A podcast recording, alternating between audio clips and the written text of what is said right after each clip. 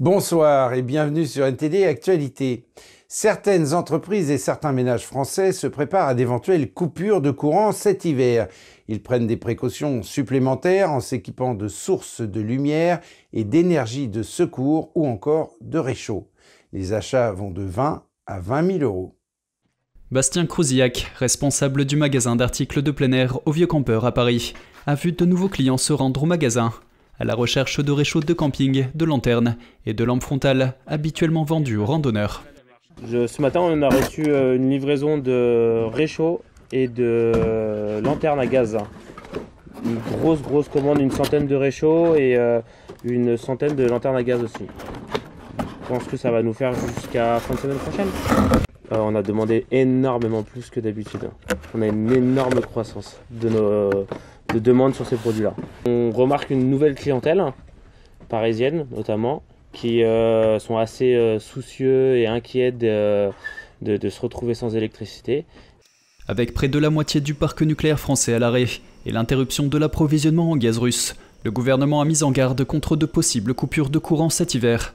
Exportatrice nette d'électricité vers ses voisins européens, la France s'est transformée en importatrice nette cette année. Au magasin au Vieux Campeur, les ventes de lanternes dont le prix varie entre 29 et 90 euros et de réchauds de camping allant de 25 à 200 euros ont été multipliées par 10 ce mois-ci. Voilà, j'ai fait le point sur le matériel de camping qu'on a de montagne et euh, je trouvais qu'il nous manquait de lampes euh, en cas de pépin. Voilà. Les éventuelles coupures de courant ont également fait bondir les ventes de générateurs électriques chez Gelec Energy. Alors l'activité à ce moment, elle, a, plus que doublé, elle a presque triplé par rapport à ce que l'on fait habituellement. D'ailleurs, vous ne voyez pas, mais si vous tournez la caméra, vous allez voir que les, entrepôts sont pratiquement vides. On a, il doit rester à peu près 180 machines qui sont vendues et qui sont en attente de préparation pour partir chez les clients. Alexanian a déclaré que la plus grande partie de ces stocks avait été vendue à des grandes surfaces, des maisons de retraite, des cliniques et des administrations. Guillaume Ordronneau, qui gère un supermarché à la dans le nord-ouest de la France, a récemment reçu un générateur qu'il avait commandé en août au prix de 20 000 euros. Donc en fait, sans groupe électrogène, euh, en fait, dans la partie frais, au bout de deux heures, euh, je vais perdre ma marchandise, donc j'en ai pour un peu plus de 30 000 euros de marchandises. Et pour la partie surgelée, euh, j'en ai pour environ 15 000 euros de marchandises. Et au bout de une heure, je serai obligé de jeter toute ma marchandise.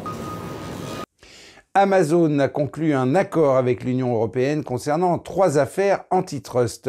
L'accord évite à la société des amendes pouvant atteindre 10% de son chiffre d'affaires mondial. Aujourd'hui, la Commission a accepté les engagements proposés par Amazon. Ces engagements répondent à nos préoccupations préliminaires concernant les pratiques d'Amazon dans le commerce électronique. Le respect par Amazon de tous ces aspects sera assuré à la fois par un mécanisme de conformité et par un mandataire chargé de la surveillance. Le mécanisme de plainte sera ouvert aux vendeurs et aux transporteurs pour signaler tout soupçon de non-conformité.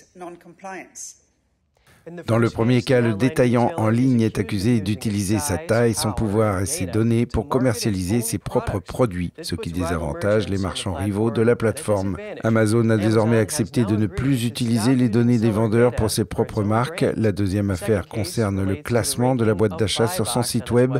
Amazon a accepté de créer une deuxième boîte d'achat bien en vue pour les produits de ses concurrents. Amazon a également accepté que les vendeurs sous sa fonction Prime puissent choisir leur propre service de logistique de livraison. La Commission européenne a déclaré qu'elle se chargerait de contrôler le respect de ses promesses par la société.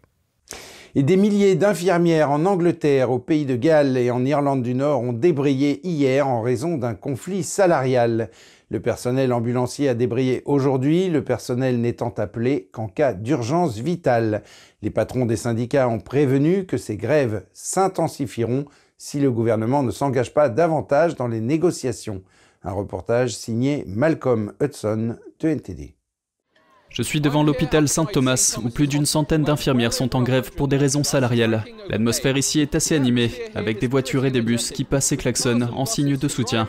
Le gouvernement a déclaré que l'augmentation de salaire demandée par le Collège royal des infirmières ou RCN était inabordable. Mais le RCN a indiqué qu'il accepterait une offre inférieure.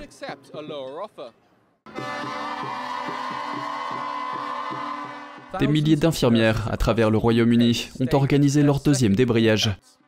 Le RCN a prévenu que les grèves pourraient durer six mois si un accord n'était pas conclu. Le RCN réclame une augmentation de salaire de 5% au-dessus de l'inflation, mais semble ouvert à la négociation. Pendant les grèves de mardi, le NHS a assuré un service de type jour férié dans de nombreuses régions. Des milliers d'opérations et de procédures ont été annulées et reprogrammées. Une dame se rendant à un rendez-vous à l'hôpital a déclaré que les infirmières devaient être appréciées. Ce n'est pas bon. Ce n'est pas bon pour moi parce que maintenant, je vais demander pourquoi mon rendez-vous n'a pas été annulé. Je pense que le gouvernement devrait se pencher sur le problème, car ils font partie des personnes qui travaillent dur dans notre pays. Nous devons donc apprécier tout leur labeur. Un homme a déclaré que les infirmières demandent depuis longtemps une augmentation de salaire. Il y a beaucoup de planification dans ces grèves afin que les personnes dans des conditions critiques soient prises en charge. Mais je veux dire, la réalité de la grève est que des services doivent être interrompus et cela fait longtemps qu'ils demandent ces choses. Le fait qu'ils ne soient pas dans les hôpitaux en ce moment, ça montre à quel point ils sont importants, non? Parce que c'est une question importante. Mais sans les infirmières, qui s'occupe de ces patients? Et donc, elles doivent être appréciées, elles doivent être valorisées. Et une infirmière d'Écosse a déclaré que les travailleurs de la santé sont dans une situation difficile. La sécurité sociale doit évidemment essayer de retenir les infirmières et d'employer plus d'infirmières et plus de personnel. Mais ils ne peuvent pas le faire, car euh, le gouvernement ne le finance pas. Donc, je suppose que nous sommes dans une impasse. Le personnel ambulancier d'Angleterre et du pays de Galles ont été appelés à faire grève aujourd'hui. Les dirigeants syndicaux rassurent le public en affirmant qu'il y aura une couverture pour les urgences vitales et les cas graves, comme les crises cardiaques et les accidents vasculaires cérébraux. Les discussions autour des grèves sont en cours et d'autres annonces sont attendues. Malcolm Hudson, NT d'actualité, Londres. Et un tribunal allemand a reconnu une femme de 97 ans coupable d'avoir contribué au meurtre de plus de 10 000 personnes pour avoir travaillé comme dactylo dans un camp de concentration nazi pendant la Seconde Guerre mondiale. Elle était accusée de faire partie de l'appareil qui permettait au camp de fonctionner. Seulement une secrétaire, c'est facile à dire, mais le rôle d'une secrétaire à l'époque dans la bureaucratie d'un camp de concentration était important.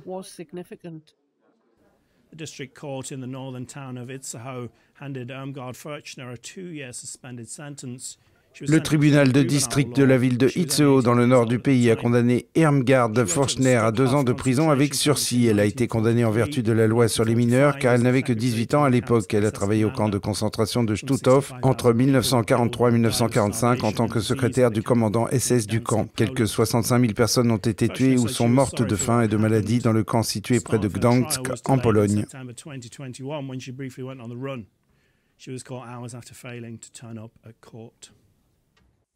Et aux États-Unis, l'enquête de 18 mois sur l'intrusion dans le Capitole le 6 janvier 2021 touche à sa fin.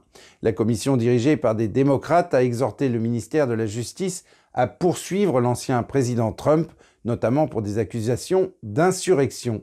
Donald Trump, qui a annoncé sa volonté de se représenter à la présidence, a qualifié la commission de tribunal bidon.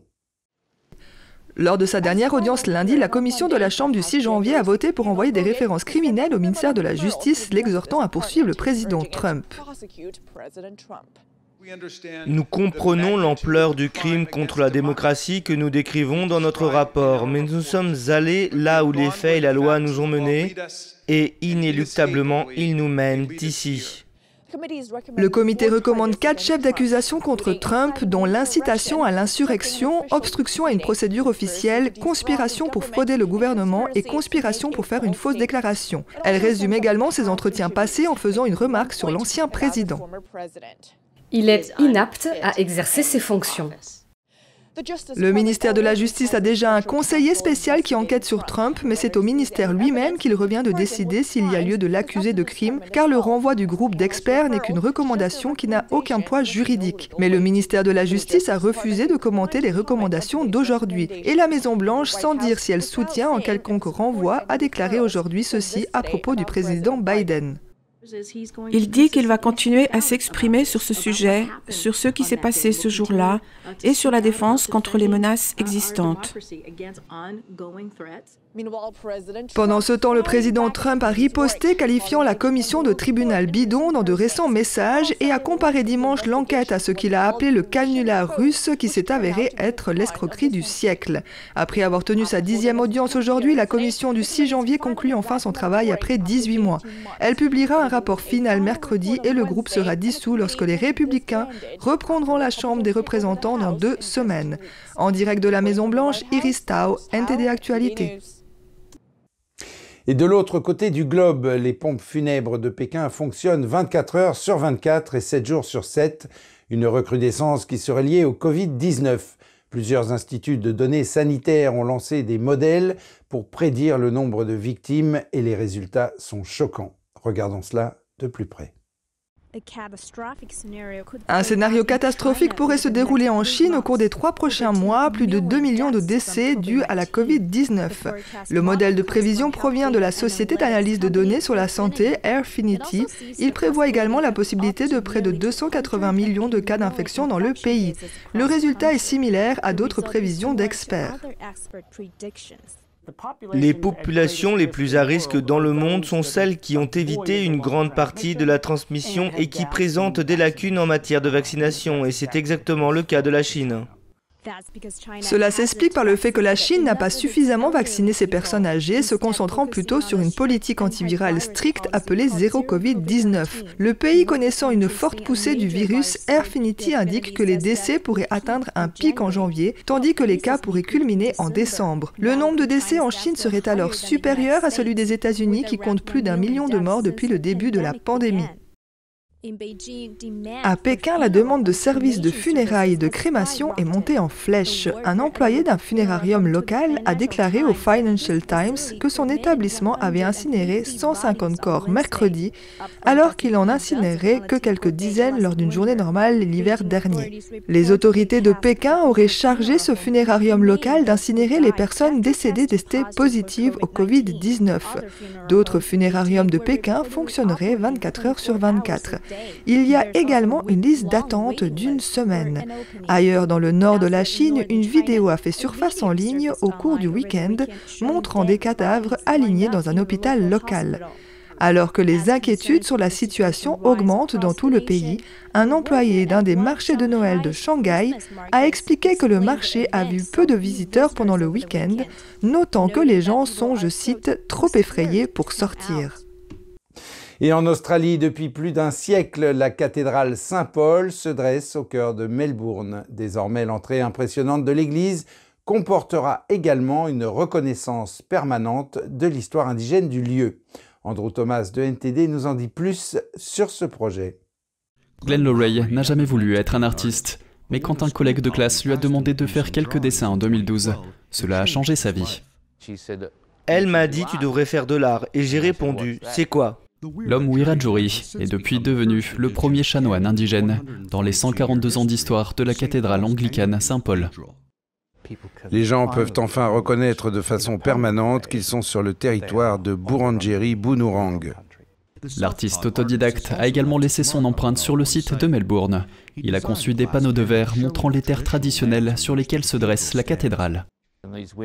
Ces fenêtres sont là au bon moment et je pense que nous pouvons vraiment avoir un impact puissant à l'avenir.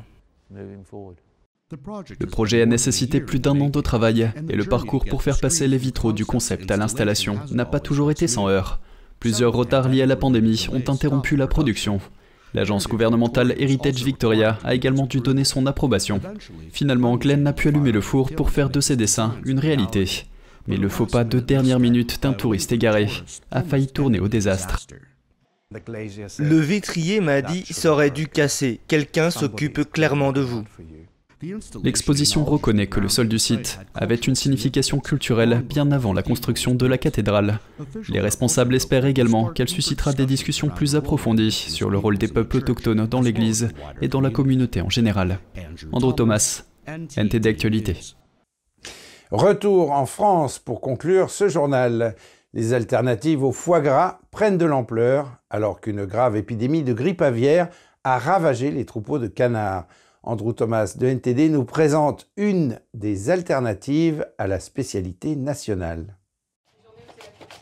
Le chef Fabien Borgel a créé il y a deux ans ce qu'il appelle un faux gras pour remplacer le foie gras. Ce mets délicat est traditionnellement fabriqué à partir de foie gras de canard et d'oie. Il faut pouvoir diversifier, on va dire, euh, les goûts euh, et, surtout qu'on arrive dans, un, dans, une ère du temps où euh, les, produits animaliers ne sont de moins en moins bien vus et je pense surtout sur la la façon de, faire du, foie gras qui n'est pas la meilleure. Le foie gras est considéré comme un classique du patrimoine culinaire national. Mais les défenseurs des animaux condamnent le gavage des canards ou des oies pour faire grossir leur foie. Le foie gras végétal de Borgel contient des noix de cajou, de l'huile de tournesol et de l'huile de coco. Un foie gras restera un foie gras. Euh, maintenant, à quoi bon chercher exactement de reproduire la même chose? Je pense pas que c'est ce qu'on essaye de faire réellement. Maintenant, on reprend, on va dire, des bases, enfin des bases, euh, certaines épices, euh, certaines, euh, enfin, certains trompes-œil, si je peux dire, parce qu'ici, c'est exactement ce qu'on fait, c'est s'amuser sur l'illusion de manger quelque chose qui ne l'est pas. La France est de loin le plus grand producteur de foie gras au monde. La production devrait diminuer en raison de la grippe aviaire dans la plupart des pays européens. Le groupe de producteurs CIFOG a déclaré plus tôt cette année que les prix devraient augmenter d'environ 20% en raison de la baisse de l'offre. Le foie gras a été officiellement classé comme faisant partie du patrimoine culturel et gastronomique de la France. Mais certains pays et quelques États américains ont envisagé de l'interdire pour des raisons de bien-être animal. Les addicts euh, du, vrai euh, foie gras animal trouveront pas forcément leur compte. Mais quand on n'en mange pas, quand on est vegan, quand on a déjà l'habitude de manger euh, des, faux gras, comme on appelle ça, pour moi c'est le meilleur. Un sondage publié mercredi par les producteurs de foie gras français a montré que 77% des consommateurs nationaux n'étaient pas prêts à passer au faux gras. Andrew Thomas, NTD Actualité. Ainsi s'achève cette édition. Merci de l'avoir suivi. On se retrouve demain à 20h pour un nouveau journal. En attendant, je vous souhaite à toutes et à tous une excellente soirée sur NTD.